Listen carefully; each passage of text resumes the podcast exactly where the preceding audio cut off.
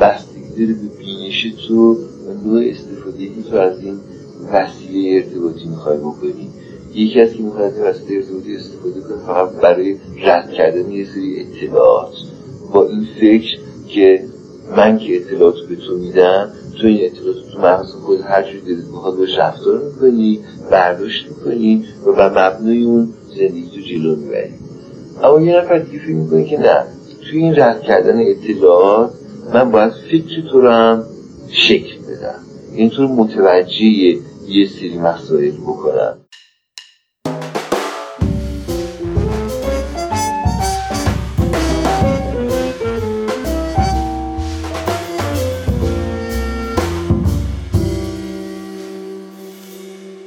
سلام. شما به پادکست دوسیه گوش می‌کنید.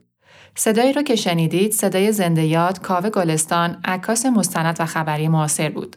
من افسانه آبدین به همراه سوره صادقی این پادکست رو برای شما تهیه می‌کنیم. اگه یادتون باشه در قسمت قبل گفتم که در ایران اصطلاح حق معلف یه جورایی مترادف همون کپی رایته که ما سعی می‌کنیم از اصطلاح حق معلف استفاده کنیم. و همینطور گفتم که حق معلف شامل حق معنوی و حق مادی میشه. ما موضوع اول از پادکست رو به توضیح حق معنوی اختصاص دادیم و قرار این موضوع رو با بررسی یک پرونده عینی انجام بدیم. علتی که اول می‌خوایم به حق معنوی بپردازیم اهمیتیه که این حق داره و در عین حال اطلاعات و آگاهی کمتری که نسبت به حقوق مادی تو این زمینه وجود داره. پس مجموعه روسپی و یا شهرنو متعلق به کاوه گلستان و نقص حقوق معنوی این مجموعه توسط مجله زنان امروز موضوع اولیه که تو سه قسمت بهش می‌پردازیم. در تهیه این قسمت خانم هنگام گلستان عکاس و همکار آقای کاوه گلستان و همینطور همسر و وارث ایشون هم به ما کمک کردند. حالا جریان از این قراره که در دیماه سال 98 مجله زنان امروز در شماره 37 سال ششم اقدام به استفاده از نه عکس از مجموعه شهر نو کاوه گلستان کرد که نه تنها در مواردی اسم عکاس رو قید نکرده بلکه در همه عکس ها دخل و تصرف هم کرده که همه اینها مطابق قانون سال 48 نقض حق معنویه. عکس ها رو می‌تونید در اینستاگرام پادکست دوسیه ببینید. قبل از وارد شدن به موضوع مختصری از کاوه گلستان میگم و یک شرح مختصری هم از شهر نو میدم. این مقدمه کمک می‌کنه تا حدودی تصوری از فضا و شرایطی که اثر در اون خلق شده داشته باشین و همینطور بدونید که شخصیت عکاس چطور در ایجاد یک اثر اصیل و متفاوت موثره و همه اینها به حقوق معنوی اثر که موضوع این بحث ماست ربط داره. این قسمت توی سه بخش تهیه شده و سوره توی این بخش کمتر و در بخش های دوم و سوم بیشتر با ما خواهد بود.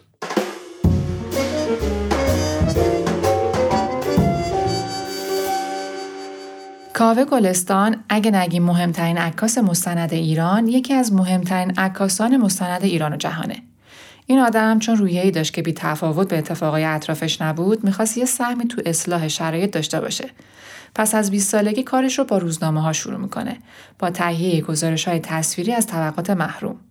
یکی از مجموعه هایی که من خودم تو سن کم دیدم و خیلی روم تاثیر داشت و فکر می‌کنم از اولین مجموعه هایی باشه که کار کردن تصاویری از مدرسه های از یه روستا بود که شاید خیلی ها اون موقع اصلا تصوری راجع به اون وضعیت نداشتن. وقتی به مجموعه های کاوه گلستان نگاه می‌کنیم اکثرشون دارن درد یه طبقه از جامعه رو نشون میدن. مثلا شرایط بد نگهداری اشخاص دارای معلولیت یا شرایط کارگرایی که از شهرستانها به خاطر وضعیت اقتصادی به تهران مهاجرت کردند یا یه جایی به اسم شهر نو که خیلی از زنها اونجا به اجبار گرفتار شدن. شرایط روستاها و خب خیلی مجموعه های دیگه. همونطور که مشخصه این آدم رسالت خودش می‌دونست که حقیقتهای تلخ پنهان رو منعکس کنه تا راهی پیدا بکنه برای اصلاح و فراموش نشدن طبقاتی که بعضا جامعه میل به فراموشی اونا داشت. پس کاوه گلستان یه عکاس پایبند به اصول و باورایی بود که نتیجهش باید بیداری وجدان و در نتیجه اصلاح اوضاع باشه. کلا اعتقادش که اثر عکاسی می‌تونه تحولات اجتماعی ایجاد کنه. چیزی که جلب توجه می‌کنه تو شخصیت این آدم بی تفاوت نبودنش نسبت به رنج و غم آدم است. گرچه فقط 52 سال در این دنیا بود ولی آثار ارزشمندی رو به جا گذاشت که امروز حکم سند تاریخی رو دارن. از مجموعه های روسپی و کارگر و مجنون تا عکسای دراویش و کردها و انقلاب و حضور تو جبهه و عکسای جنگ تحمیلی. توی کلام کار و رسالتش ثبت حقیقت و روایت اون بود. انعکاس حقیقت هایی که دلنواز عامه پسندم نبودن. کاوه گلستان سالهای آخر با رسانه های خارج از ایران کار می‌کرد و خودش اینطور میگه.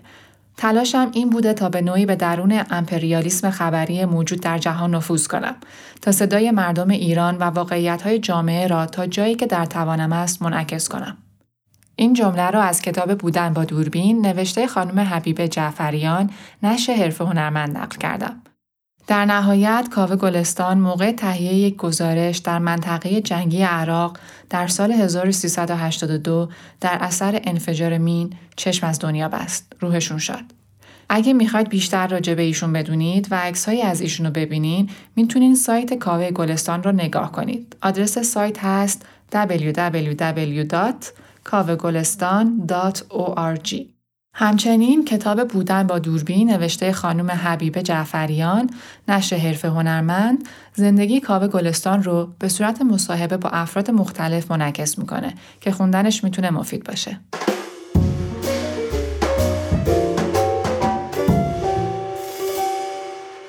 حالا این شهر کجا بوده و داستانش چیه؟ شهر نو محله‌ای بوده که زنان اصطلاحا روسبی در اونجا سکونت داشتن و فعالیت می‌کردن.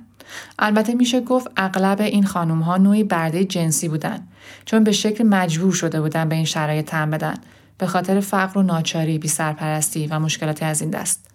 اون چیزی که می‌دونیم اینه که اعتیاد بین بیشتر اونها به خصوص اعتیاد به هروئین رواج داشته و احتمالا تحمل اون شرایط برایشون بدون استفاده از مواد مخدر امکان پذیر نبوده. در ادامه صداهای زنان شهر نو رو میشنوید از فیلم مستند قلعه ساخته آقای کامران شیردل. بنده 6 سالم بوده من آوردن مادرم توی محیط به سردسا منو فروختن بعد سردسا فرار کردم رفتم آبادان دو دفعه اومدم من گرفتم سردسا به ضرب کتک و به ضرب کلانتری و به ضرب پول من آوردن نیستن که. اینا هم که 9 سال 8 سال 10 سال 15 سال دارن. اینا رو توی جمشید شبا می‌برن استفاده می‌کنن. می‌برن تو خیابونا میفروشن شبا. به راننده ها به مثلا مردمی که می‌خرن. به مردای مثلا عرق فروش فلان می‌برن میفروشن. یکی چل تومن پنجاه تومن می‌گیرن یک ساعت پلوشن میمونن من میگم حیفن اینا. گناه دارن ما آلوده شده این اونا نشن. بدبخت میشن. جامعه آلوده میشه. این یک کمکیه شما در جامعه می‌کنید. گویا بنای شهر نو در زمان قاجار گذاشته شده و محله‌ای بوده خارج از تهران ولی با گذشت زمان و اصلاح ساختار شهرسازی وارد بافت شهر تهران میشه. بعد از کودتای سال 32 نخست وزیر وقت ترتیبی میده که دور اون محل حساری کشیده بشه و تمام رفت آمدها از یک دروازه کنترل می شده. از یک ساعتی اجازه ورود نبوده و فقط آقایون اجازه داشتن تا به اون محل وارد بشن. بعد انقلاب هم اونجا تخریب و به آتش کشیده میشه. توی پادکست نیست اپیزود پنجم می‌تونید تاریخچه شهر نو رو گوش بدین. به خاطر شرایط شهر نو نیروهای امنیتی اون زمان اجازه هیچ تصویربرداری رو نمی‌دادن. و تقریبا اینکه یه عکاس یا فیلم بردار مستقل بخواد وارد این محله بشه غیر ممکن بوده. تا اونجا که من می‌دونم مجموعه عکس کاوه گلستان تنها سند تاریخی تصویری به صورت عکس از این محل است.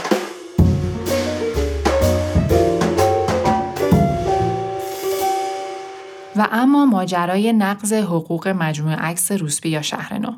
همونطور که تو قسمت قبل گفتم حقوق معنوی که توی قانون سال 48 پیش بینی شده یکی حق احترام به نامه یکی هم حق احترام به تمامیت اثر که با بررسی این موضوع توضیحش میدم.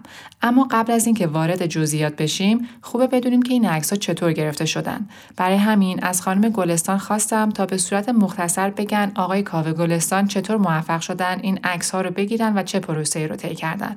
با هم گوش میدیم.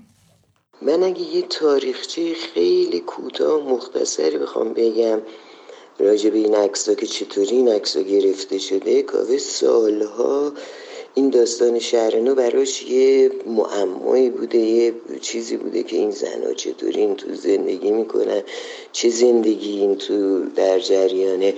با دوستش می‌رفته اونجا قدم می‌زده کوچه های دوروبرش تو خود شهرنو نگاه می‌کرده. بعد به هیچ جوری نمی‌تونست عکس بگیری برای اینکه اونجا اصلا هیچ کس اون کسایی که مراقب این زنها بودن و به اصطلاح خانم رئیساش و اینا هیچکی نمیذاشته که هیچ جور عکاسی یا مثلا چیزی بشه از اونجا. بعد به این فکر میفته که مثلا یه پاکت کوچیک میوه دستش بگیره و دوستش به که دارن میوه می‌خورن و را میرن تو کوچه ها دوربینم بذاره تو پاکت یه سوراخ بذاره یواش یواش یه عکسایی بگیره. که این عکسام حتی اون عکسام با اینکه مثلا همش خوب در نمیده ولی چند تا عکس خیلی خوب توش هست که همینطوری از توی خیابونای شهر گرفته که بعضی زنها مثلا نصف بدنشون لخت نشستن اونجا دارن مشتری باشون چونه می‌زنن و از این حرف بعد بازم راضی نشده که اینم بازی چیز به اصطلاح سطحی از زندگی اینا. یه زندگی مثلا چی میگن روی این زندگی کامل عمیق تو زندگی اینا نیست. بعد میره یه مقدار کتاب پیدا می‌کنه از علل روسبیگری در ایران که خانم ستاره فرمان فرماییان نوشته بود. اونا رو همه رو می‌خونه آمار اینا رو اینا اینا چجوری میشه که میان تو شهر اینا را پیدا می‌کنن آخرش به اینجا می‌کشن اینا رو همه رو می‌خونه. بعد پیدا می‌کنه که اینا یه دفتر کوچیکی دارن تو شهر نو برای مددکاری که به زنها سعی می‌کنن سواد یاد بدن یا یه حرفه یاد بدن که بعدا بتونن خودشون از اونجا بکشن بیرون میره با اون مددکاره کلی با اون صحبت می‌کنه میگه که چی کار می‌خواد بکنه قانعش می‌کنه که این یه واقعه تاریخیه یه سند تاریخی خواهد شد. اگه عکس بگیره و اونم قبول می‌کنه یواش یواش اینو میاره سر کلاساش زنا باش آشنا میشن. بعد کم کم میبرتشون وقتی که کار داره با زنا کاراشون رو بررسی می‌کنه میبرتش اونجا. اینم مثلا چند تا عکس می‌گیره. بعد یواش یواش کاوه خودش یه رابطه با این زنا برقرار می‌کنه یعنی با خودشون صحبت می‌کنه و با خودشون دقیق میگه که چی کار می‌خواد بکنه و می‌خواد عکس بگیره و هیچ نظر بدی نداره و نمی‌دونم اینا. و زنان بهش اعتماد می‌کنن.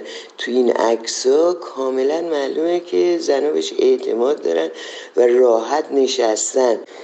بعد که کم کم با این زن آشنا میشه و یه مقدار می‌شناسن آمده رفتش اونجا عادی میشه شروع می‌کنه به عکس گرفتن و خود این عکس گرفتن هم مثلا دو سال سه سال اینطورا طول می‌کشه. یعنی نمی‌تونسته هر روز صبح بره اونجا وایس عکس بگیره اینا باید با آروم آروم یه مقدار عکس می‌گرفته یه مقدار می‌رفته اونجا باشون صحبت می‌کرده اینا. تا اینکه بعد از مثلا دو سال سه سال این عکس به دست میاد. و برای همینم هست که اینقدر عکس های جا افتاده چیزی از روحیه زنها جایی که زندگی می‌کنن جوری که نشستن نگاهشون همه چی. و این اینه که مهمه تو این عکس از همه چی بیشتر. خب ببینید یک مجموعه که در وهله اول به اون نگاه می‌کنید شاید اصلا به ذهنتون هم نرسه. دو سال زمان صرفه شده و زحمت زیادی براش کشیده شده. علاوه بر این حضور توی اون فضا و تحمل اون رنج ها کار آسونی نیست. چون عکاس یک تکنیسیان نیست که صرفا روی دکمه شاتر فشار بده و خلاص عکس خلق بشه. برای خلق اون مجموعه عکاس با سوژه ها وقت گذرونده. اونا رو شناخته و تو رنجشون شریک شده. وقتی اینا رو بدونین می‌تونید بهتر متوجه بشید که نقص حق معلف به خصوص حق معنوی چقدر می‌تونه پدید آورنده و یا صاحب حق رو ناراحت و یا سرخورده و عصبی کنه. دقیقا افسانه همینطوری که میگیم. اولا سلام عرض می‌کنم خدمت همه دوستانی که ما رو گوش می‌کنن. منم فکر می‌کنم این نحوه استفاده غیر اصولی از عکسای آقای کاوه گلستان تاسف برانگیزه. منم بار اول که دیدم به این فکر کردم که چطور یه نشریه ای که به حال شناخته شده از معتبر انتظار رفتار حرفه ای ازش میره چقدر راحت و آزاد و رها بدون اینکه هیچ احساس نیازی به اینکه بالاخره اصول اخلاق حرفه ای هست حقوقی هست که باید احترام بهش بگذاره رعایتش بکنه چقدر با احساس آزادی از همه اینها برداشته هر استفاده ای که خواسته هر بلایی که خواسته در واقع سر عکس آورده. و خیلی خوب هم می‌تونم همزاد پنداری بکنم با در واقع دارنده حقوق. کار عکاسی من نکردم. ولی می‌تونم تصور کنم که چطور یک همچین استفاده ای حال آدم بد می‌کنه. مخصوصا بعد از شنیدن صحبت های خانم گلستان و این در واقع توصیف مختصری که از در واقع دردسرهایی که عکاس برای خلق این مجموعه متحمل شده شنیدم. و مطمئنم که در توانایی درک این وضعیت من تنها نیستم و این نوع استفاده آه از نهاد خیلی ها بلند می‌کنه. مخصوصا از بین قشر هنردوستان و هنرمندان و مخصوصا هنرمندان که به احتمال زیاد خودشون هم زخم خورده هستن و چه بسا بارها. این آه از نهاد برآمدن دقیقا وقتی اتفاق میفته که حقوق معنوی نقض شده باشه. این دقیقا مطابق با تعریف حقوق معنویه. حقوق معنوی در طی سالیان بر اساس این واقعیت شکل گرفته که پدید آورنده شخصیت خودش رو در اثرش نمایان می‌کنه. از شخصیت خودش در اثر مایه می‌ذاره و سیستم های حقوقی هم برای اذعان این شخصیت پدید آورنده که باستاب پیدا کرده در اثر هست که حقوق معنوی رو پیش بینی کردن و بهش شکل دادن. البته این روی کرد به حقوق معنوی یعنی ارتباط حقوق معنوی با شخصیت پدید آورنده که در اثرش باقی گذاشته این یک روی کرده نظام حقوق معلفه در واقع ریشه شکلگیری حقوق معنوی هم بیشتر در کشورهای نظام حقوق معلفه در حقوق کشورهای با نظام کپی رایت و همچنین در مقررات پیمان برن. حقوق اخلاقی با لزوم احترام به حیثیت و شهرت پدید آورنده توجیه میشه. یعنی تصور نقض حقوق اخلاقی وقتی ممکنه برای اونها که حیثیت و شهرت پدید آورنده آسیب دیده باشه ضربه خورده باشه. ولی در حقوق فرانسه به عنوان نظام حقوقی بارز از بین کشورهای اروپای بری که این کشورها نظام حقوق معلف رو عمدتا تشکیل میدن رعایت در این کشورها رعایت حقوق معنوی با معیار ذهنی تشخیص پدید آورنده ارزیابی میشه. به عبارتی رعایت این حقوق باید به صورتی باشه که پدید آورنده می‌خواد. ایران هم در تدوین قانون سال 48 متأثر از نظام حقوق معلف و خصوصا کشور فرانسه بوده. برگردیم به شما افسانه.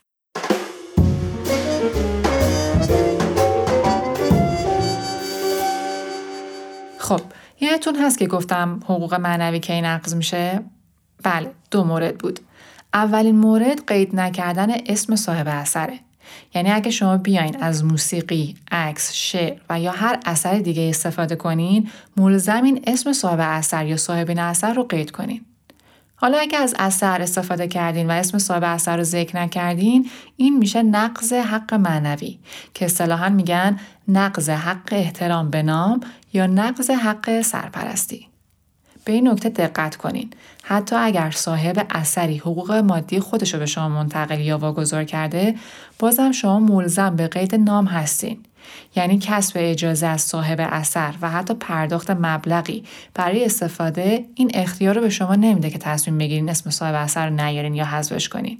ماده 17 و 18 قانون سال 48 حمایت از این حق رو پیش بینی کرده.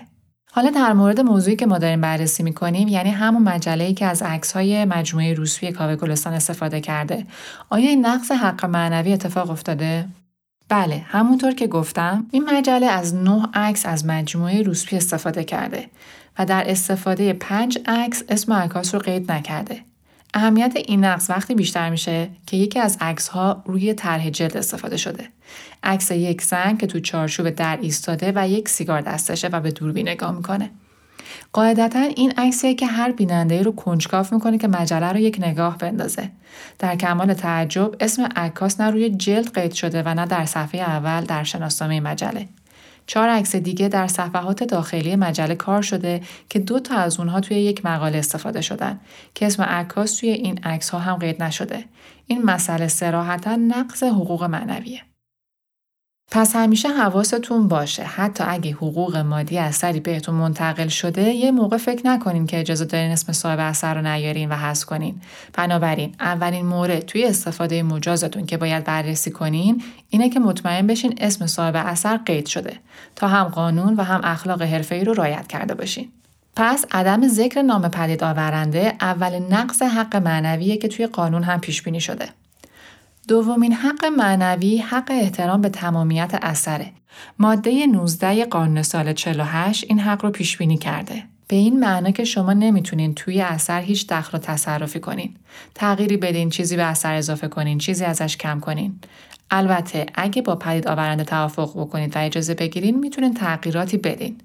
مثلا شاید بخواین یه تیکه از عکس رو حذف کنین یا یه میزان از یه قطعه موسیقی رو تغییر بدین یا کلماتی توی ترانه رو. اما معمولا این اتفاق خیلی کم میفته. یکی از مواردی که ممکنه هنرمندی اجازه تغییر اثرش رو بده، موقعیه که برای تولید یا انتشار اثرش مجبور به قبول سانسور بشه. یعنی قسمتی از اثرش حذف بشه و یا تغییر پیدا کنه. مثلا یه فیلم میره برای بازبینی. میگن این قسمت از فیلم باید حذف شه. صاحب اثر یا میپذیره و یا نمیپذیره. اگه پذیرفت این حذف فقط نسبت به اون قسمت توافق شده قابل اجراست. و اگر بعدا اون ارگان یا شخص مسئول قسمت دیگه ای رو حذف کنه مرتکب نقص حق معنوی پدید آورنده شده. یعنی نمی‌تونه به صورت دلخواه و بدون اطلاع پدید آورنده تغییر و یا حذفی در اثر ایجاد کنه. خب برگردیم به موضوع خودمون. در ادامه صحبت های خانم هنگام گلستان رو در مورد اهمیت کیفیت چاپ عکس ها، انتخاب عکس ها برای تشکیل این مجموعه و اهمیت توضیحی که به همراه عکس ها توسط عکاس انتخاب شده رو میشنویم. من بخوام بگم از اینکه این یه قسمت گرفتن عکس بعد کاوه اینی که اینا رو چطوری چاپ بکنه. یعنی مثلا یه دختری که یه عکس مثلا من الان تو نظرم هست که یه دختری نشسته یه اتاق خیلی کوچولو داره به اندازه یه تختشه فقط یه دستمال کاغذی و یه چراغ تو اتاقشه. اینو وقتی می‌خواد چاپ کنه باید تمام نمیم نورش جوری که چاپ می‌کنه به همون تاریکی باشه به همون جوری که این وقتی میری تو اون اتاق می‌بینی که چه جوریه که چقدر مثل دخمه است نمی‌دونم تاریک اینا. چاپ بشن بعد اینجوری بشه بعد وقتی که می‌خواد بیاد یه جایی توی روزنامه یعنی کل اینا رو زیر رو می‌کنه رو چاپ می‌کنه انتخاب می‌کنه اینا. بعد میاد مثلا از این یه گزارش درست می‌کنه. یه گزارش درست می‌کنه که آره این زندگی زن اولا که تمام تحقیقاتش رو می‌نویسه که اینا زنها چطوری زندگی می‌کنن چقدر درآمد دارن چقدر مشتری دارن در روز فلان. بعد این عکس رو حتی مثلا اینکه کدوم کوچیک چاپ بشه کدوم بزرگ چاپ بشه رو کدوم بیشتر توجه بشه اینا. بعد لیات این عکس که مثلا چطوری چیده بشه اینطوری نیست که مثلا عکس رو بریزن رو زمین سه چهار تاشو بردارن بذارن چاپ اینا همه با یک وسواس و یک چیزبینی و فکر و اینا چیز شده. بنابراین خیلی بادم برمیخوره که این همه از خودش انرژی و این همه کار گذاشته باشه بیاد یه کاری رو به این قشنگی ارائه بده و یه نفر دیگه اصلا هیچ کدوم اینا رو نفهمه و به عنوان اینه که مثلا یه مقاله ای داره که اونم راجع به شهر نو. خیلی خوب پس این عکس خیلی خوبه. به عنوان تزیینش می‌ذاریم اونجا. به عنوان تزیینش می‌ذاریم اونجا. اصلا توجه نمی کنیم که این عکس از تو اینترنت ورده شده. بدترین کیفیت چاپ مهم نیست. اونم مهم نیست. بعد میایم رو بدترین کاغذ چاپ می‌کنیم. می‌ذاریم اونم مهم نیست. بعد میایم یه طرف عکس رو قرمز می‌کنیم یه طرفش نمی‌دونم نقطه می‌ذاریم یه طرفش خط خطی می‌کنیم اینا. خب اینا همه یه بی احترامیه به کسی که این کار کرده. به اون زنایی که گذاشتن عکسشون رو بگیرن که بعدا یه جور مسخره این عکسشون چاپ بشه. به همه من وقتی این عکس چاپ شد اصلا انقدر حالم بد شد. بر اینکه مهمترین چیز این بود که چرا اینا این بی احترامی رو کردن به این موضوعی که انقدر مهم.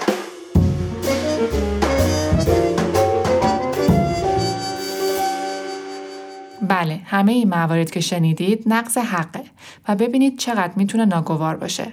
خوبه که مورد به مورد نقض حق معنوی احترام به تمامیت این عکس ها رو با هم بررسی کنیم که بدونین حتی تغییر سایز یک عکس هم گاهی می‌تونه نقض حق معنوی باشه. گفتیم که این مجله از نه عکس مجموعه روسپی آقای کاوه گلستان استفاده کرده و متاسفانه تو هر نه عکس به شکل‌های مختلفی دخل و تصرف شده.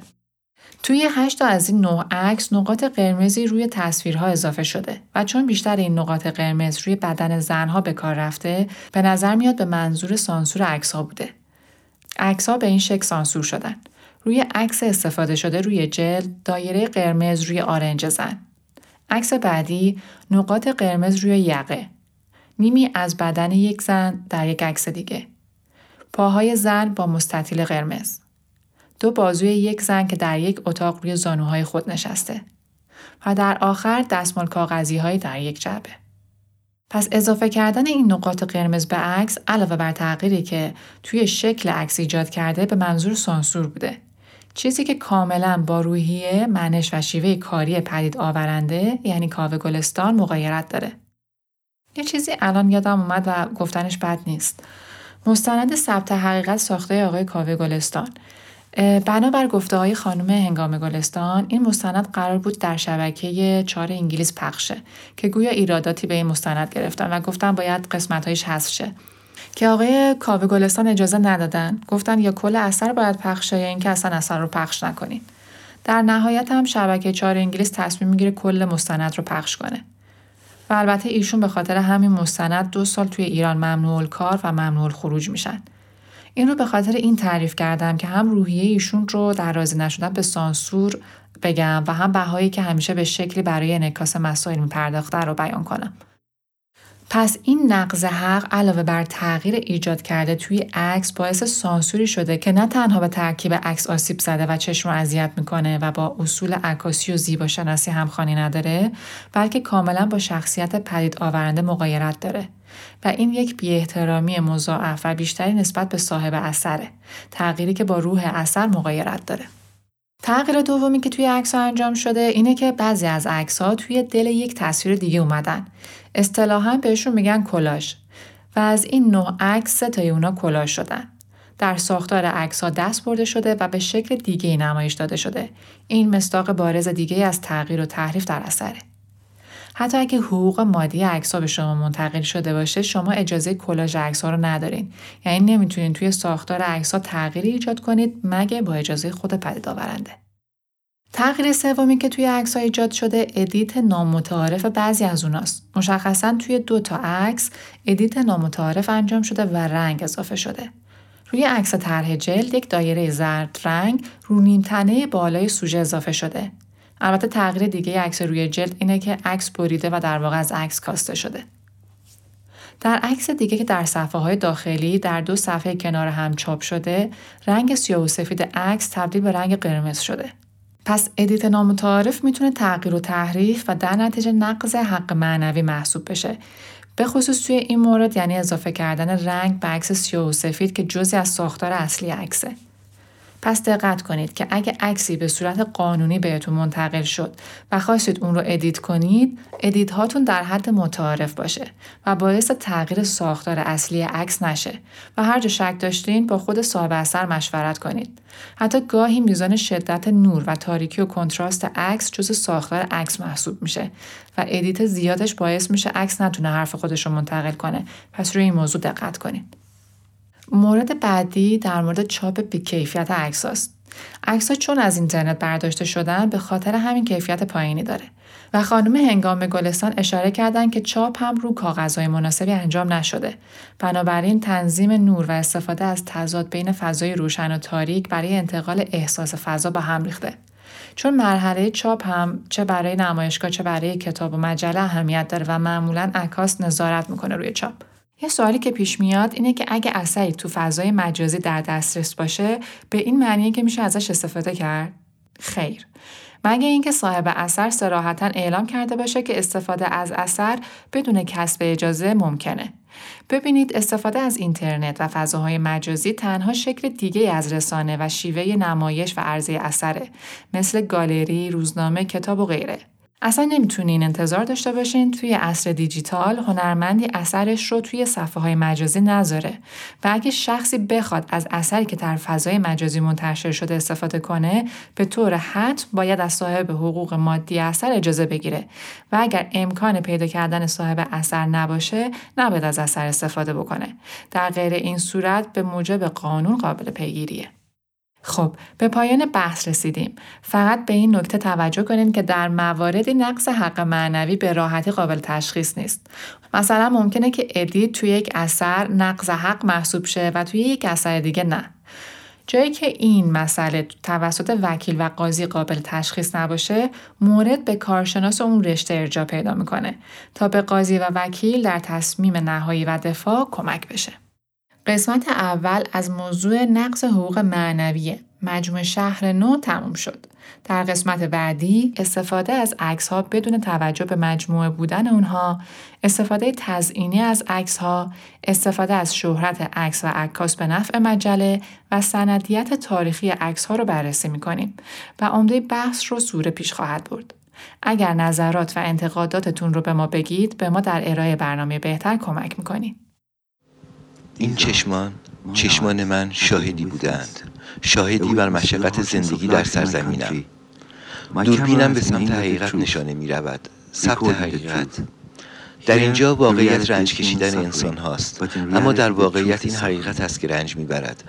می‌دانم که بی تفاوتی اما بیش از آن خون بر زمین جاری شده که بی تفاوت بمانی. نگاه کن. تماشا کن.